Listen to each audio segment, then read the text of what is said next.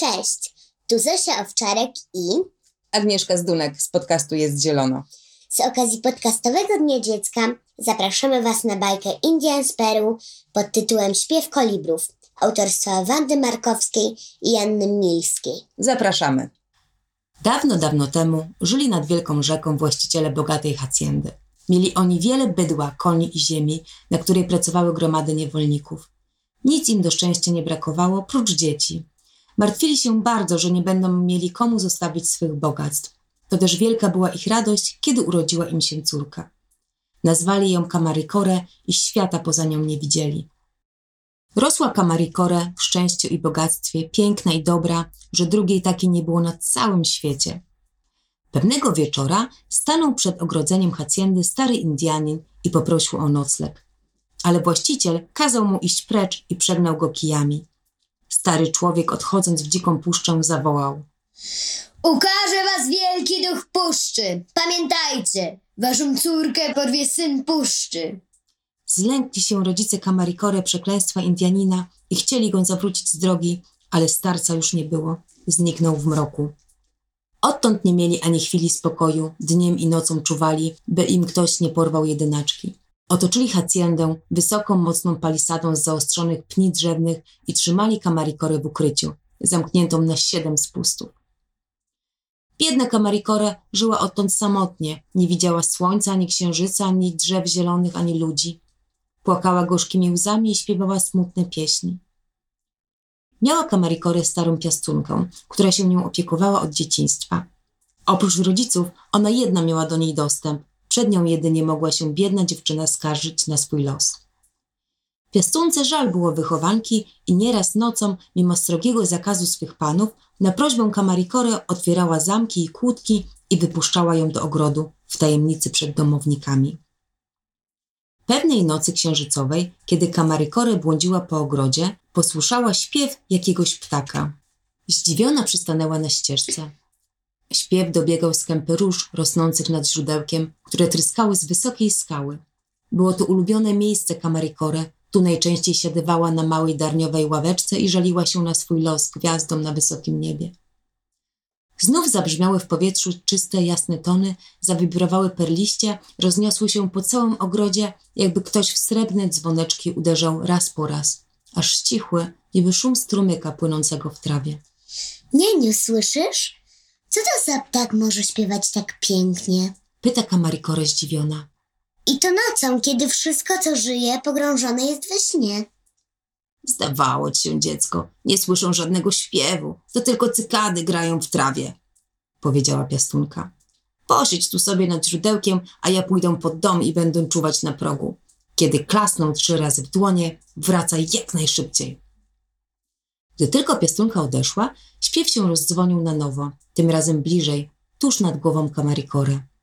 Wtem, w promieniach księżyca, dostrzegła dziewczynka na gałązce róży maleńkiego ptaszka. Piórka mieniły mu się w miesięcznej poświacie tęczowym blaskiem, cały wyglądał jak klejnot drogocenny. Chwiał się na gałązce niby motyl różnobarwny i aż się zanosił od śpiewu. Kamarikore, nie chcąc spłoszyć cudnego śpiewaka, stanęła bez ruchu i długo trwała tak zasłuchana. Czyżby to był koliber? Pomyślała zdumiona. Jeszcze nigdy nie słyszałam, by koliber śpiewał tak głośno. Nagle zdało jej się, że w śpiewie ptaka rozróżnia słowa.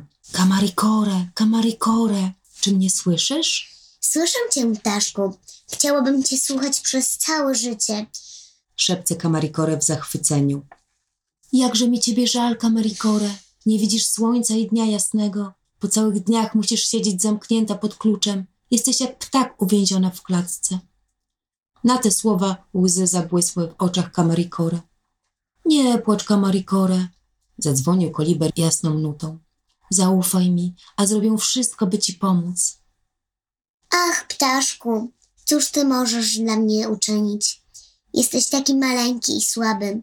Lada wiaterek może cię porwać niczym ten listek róży. W odpowiedzi koliber zatrzepotał maleńkimi skrzydełkami i rozdzwonił się po całym ogrodzie radosną pieśnią. A więc sama wyrzekłaś słowo, w którym zaklęta jest moja tajemnica. Widać, sam los chce nas połączyć. A teraz posłuchaj. Jeżeli pragniesz ujrzeć mą prawdziwą postać, zerwij listek z tego krzaka róży. Gdy tylko Kamarikore zerwała liść, śpiew umilkł, koliber znikł, a przed nią pojawił się młody wojownik z łukiem i kołczanem na plecach. Jego czoło zdobił pęk barwnych piór, z ramion wyrastały mu skrzydła.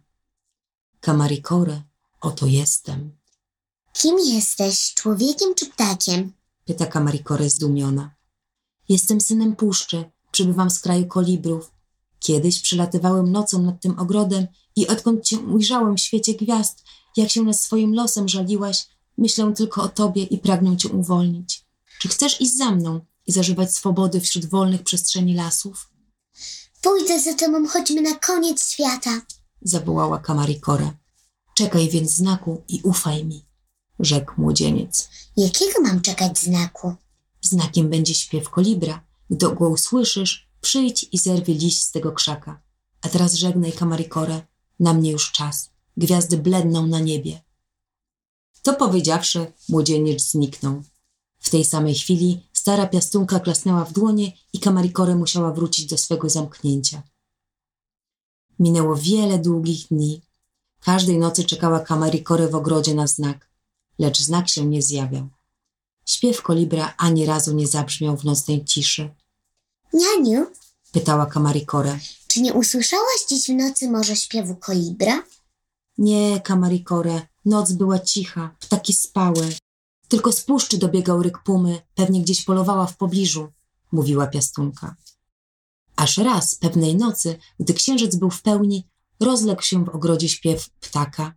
Kamarikore, Kamarikore, czy mnie słyszysz? Słyszę cię, ptaku. Odpowiada Kamarikory z okna swego więzienia. Tej nocy bowiem stara piastunka jakoś długo nie otwierała jej wrót. Czas nadszedł, śpiesz do mnie, zachęca śpiew kolibra. Piestunko, otwórz mi drzwi. Chcę wyjść do ogrodu. prosi Kamarikore. Nie teraz, Kamarikore, nie teraz. Za chwilę ojciec twój nadejdzie, już słyszą jego kroki. Gdyby cię zobaczył w ogrodzie, zabiłby mnie w gniewie. Kamarikore krzyknęła z rozpaczy, ręce załamała, łzami się zalała. Wchodzi ojciec i pyta. Czemu płaczesz, córko? Czy ci czego brak?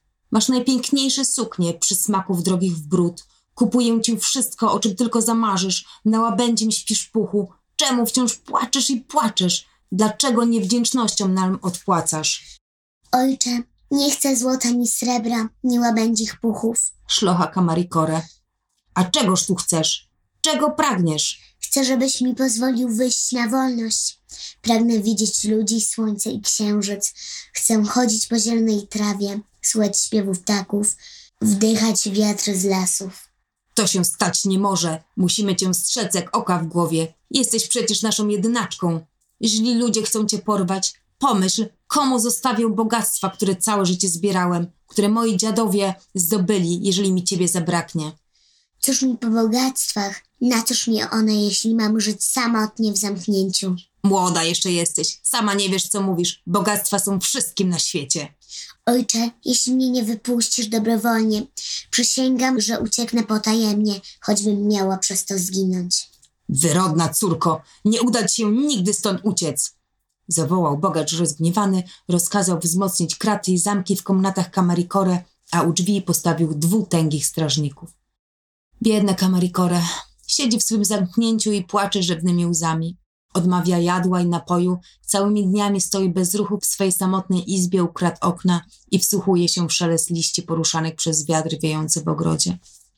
Nie chcę słowa przemówić do nikogo, nawet na matkę rodzoną nie spojrzy. Stara piastunka, co spojrzy na Kamerikore, to łzy gorzkie łyka, takiej żal biedaczki. Ale cóż może zrobić przeciw woli srogiego pana? Nianiu moja, czy nie słyszałaś śpiewu kolibra? Zapytuje ją pod wieczór dziewczyna. Nie, niczego nie słyszałam. Drugiego wieczora znów pyta Kamarikore piastunki. A dziś słyszałaś śpiew kolibra? Słyszałam tylko, jak papugi skrzyczały w ogrodzie. Nadszedł trzeci wieczór. Kamarikore znów pyta swojej piastunki. Nianiu, a czy dziś słyszałaś śpiew kolibra? Słyszałam, kochanie, tak, tak, słyszałam. Przez cały dzień od świtu nasłuchiwałam w ogrodzie. W samo południe usiadłam pod tym wielkim krzakiem róży, co rośnie nad źródełkiem i nagle słyszę śpiew. Żaden ptak na świecie nie śpiewa tak pięknie. Zerwała się Kamarikore z łoża, oczy jej zabłysły, rumieniec oblał twarz. I jakoś dziwnie śpiewał ten koliber, zupełnie jakby ludzką mową mówił. Aż mnie strach obleciał, szeptała piastunka. Przypomnij sobie, nianiu, przypomnij sobie koniecznie jego słowa. Błagała Kamarikore piastunkę. Zaraz, zaraz, kochanie moje, zdaje mi się, że to było tak. Jutro, jutro, czekaj na mnie u źródła, u źródła. Uradowała się Kamarikore na te słowa, ale zaraz na powrót posmutniała, patrząc na grube mury i kraty swego więzienia. Jakże się stąd wydostanie? Przecież strażnicy strzegą jej dzień i noc z rozkazu strogiego ojca. Noc upłynęła szybko. Kamarikore od świtu stała ukradł nasłuchując. Minął ranek, słońce wysoko wędrowało po niebie, lecz wszędzie było cicho. Ptaki umilkły, zmęczone upałem. Nianiu, pić mi się chce. Przynieś mi proszę wody ze źródełka. Prosi Kamarikorę piastunkę. Nie rygluj drzwi za sobą. I tak zaraz wrócisz. Poszła piastunka do źródła w ogrodzie, drzwi zostawiła uchylone. Zaczerpnęła dzban wody i już miała wracać, gdy wtem śpiew posłyszała tak cudny, że o całym świecie zapomniała. Tysiące kolibrów sfrunęło z drzew i furkocząc skrzydełkami krążyć zaczęło nad jej głową. Cały ogród mienił się barwami tęczy od ich kolorowych piórek.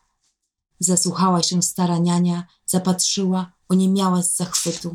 Posłyszały śpiew kolibrów inne służki. Przyszły nad źródełko i już odejść nie mogły. Stały jakby do ziemi przykute. A kolibrów wciąż więcej i więcej. Całe ich gromady mienią się w powietrzu niczym tęczowe chmurki.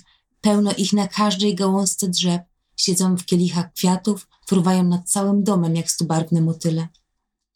Przyszli nad źródełko sami rodzice Kamarikore, zwabieni śpiewem czarodziejskich ptaków i stanęli jak wryci, ni kroku nie mogąc uczynić. Na końcu wybiegli z domu strażnicy pilnujący uwięzionej dziewczyny. Za nimi postępowały gromady niewolnic i niewolników pracujących w domu i obejściu państwa. I wszyscy oni razem pociągnęli nad źródło, tam skąd śpiew kolibrów najgłośniej się rozlegał. Kiedy ostatni z domowników opuścił dom, przestąpiła Kamarikore progi swojego więzienia. Ledwie się ukazała w ogrodzie, roje kolibrów zatrzepotały nad jej głową, zaniosły się jeszcze radośniejszym śpiewem, usiadły jej we włosach jak najpiękniejsza korona z klejnotów i wiodły ją prost do źródła. Kamarikore stanęła nad wodą i zerwała liść z krzaka. W tej samej chwili stanął przed nią syn puszczy z łukiem i kołczanem na plecach, wyciągnął rękę i powiedział – Witaj, Kamarikore, czekałem na ciebie, a teraz zaczerpnij wody ze źródełka i skrop nią twarz i ramiona. Gdy tylko Kamarikore to uczyniła, poczuła jak z ramion wyrastają jej skrzydełka, a całe ciało staje się lekkie jak u ptaka. Syn puszczy podniósł dłoń do ust i wydał głośny, przeciągły gwizd. Na ten zew, jakby pchnięta jakąś siłą nieznaną, uniosła się Kamarikory na skrzydłach w powietrze. Obok niej szybował syn puszczy, a tysiące, tysiące maleńkich ptaszków otoczyły młodą parę, lecąc wysoko nad zieloną ziemią do kraju kolibrów. Czytałem? Zasia Owczarek i... Agnieszka Zdunek z podcastu Jest Zielono. Mamy nadzieję, że Wam się podobało.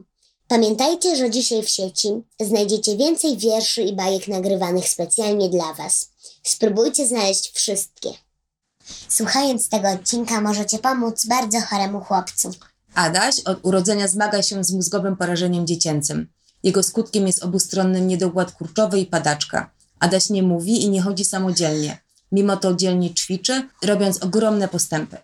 Jedyną nadzieją, aby Adaś mógł w przyszłości cieszyć się dzieciństwem i funkcjonować samodzielnie, jest przeszczep komórek macierzystych. Koszt takiej operacji wynosi około 70 000 tysięcy złotych, a po przyszczepie wymagana jest intensywna i niezwykle kosztowna rehabilitacja. Dzięki wsparciu finansowemu wszystkich ludzi dobrej woli, operacja ta ma szansę zostać dokonana i pomóc Adasiowi w jego dalszej terapii. Prosimy zatem w imieniu Adasia i jego rodziców o wpłacanie darowizn za pośrednictwem konta Fundacji Dzieciom Pomagaj oraz poprzez serwis zrzutka.pl. A wszystkie informacje, gdzie wpłacać pieniądze, znajdują się w linkach do tego odcinka. Dziękujemy.